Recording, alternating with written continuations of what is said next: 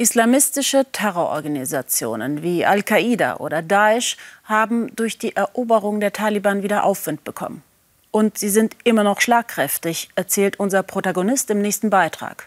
Und der muss es wissen. Nage Ibrahim gründete in den 70er Jahren eine islamistische Terrorgruppe in Ägypten.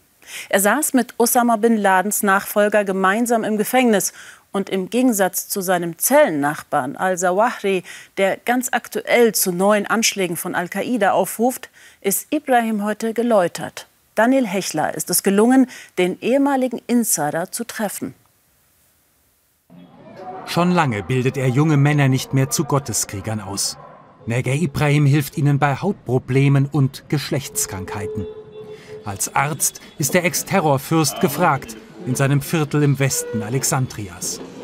Wer mit ihm einsaß, wird kostenlos behandelt, ansonsten aber hat der 64-Jährige mit seiner dunklen Vergangenheit abgeschlossen. Ich habe eingesehen, dass unsere Überzeugungen von damals falsch waren. Ich habe versucht, meine Fehler zu korrigieren. Als Student träumt Neger Ibrahim von einem Gottesstaat auf der Basis der Scharia. Die Ungläubigen in Ägyptens Regierung will er mit Waffengewalt stürzen. Ende der 70er Jahre gründet er mit gleichgesinnten Islamisten die Terrororganisation Gamma Islamia, nennt sich Emir und predigt Gewalt. Wir waren viele in der Gamma Islamia. Die Organisation wuchs gewaltig und hatte lange Zeit Bestand.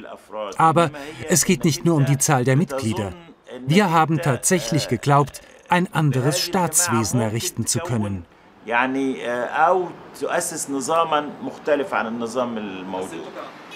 Sein Job war es, ihn aufzuhalten, den Umsturz zu vereiteln.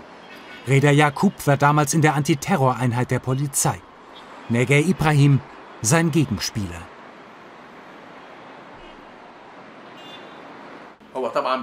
Natürlich war er ein gefährlicher Terrorist. Und diese religiösen Gruppen waren terroristische Gruppen, die wir als gefährlich einstuften, weil sie die Institutionen des Staates bekämpften. Hunderte, Jahrtausende schließen sich den Islamisten an. Es brodelt im Ägypten der 80er Jahre. Die Spirale der Gewalt dreht sich immer schneller. Am 6. Oktober 1981 erschüttert ein Attentat das Land. Bei einer Militärparade wird Präsident Sadat erschossen, von Terroristen aus den Reihen der Gamma Islamia.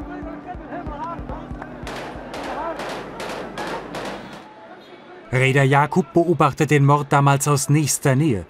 Für Sadat kommt jede Hilfe zu spät. Ich war erschüttert und sehr traurig, dass ein Verräter es geschafft hat, dieses Attentat zu verüben, die militärische Ehre der Streitkräfte besudelte und den Präsidenten am Tag der Siegesparade umbrachte. Die Staatsmacht schlägt zurück. Sicherheitskräfte verhaften tausende Islamisten.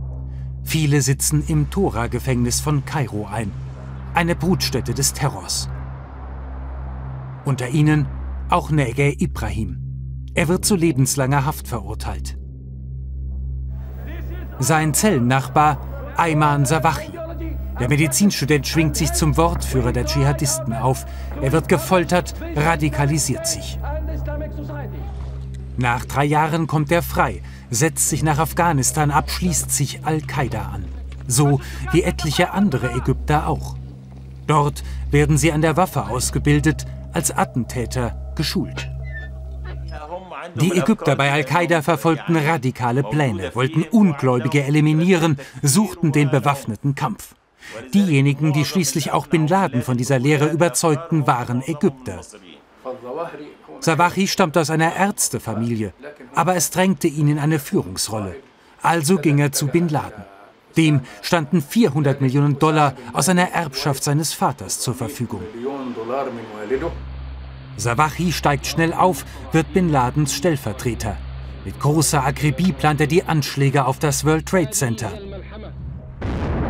Die Nachricht vom Einsturz der beiden Türme löst Jubel aus in den Zellen des Tora-Gefängnisses von Kairo.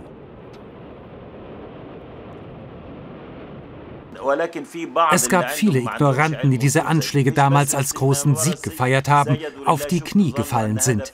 Ich habe das als immensen Fehler angesehen. Aber das hat Al-Qaida großen Zulauf beschert. Sie alle sind darauf hereingefallen. Nergei Ibrahim und seine Mitstreiter schlagen nach zermürbenden Jahren im Gefängnis, nach hunderten Toten auf beiden Seiten einen anderen Kurs ein. Sie bieten dem Staat die Aussöhnung an, den Verzicht auf Gewalt und Terror.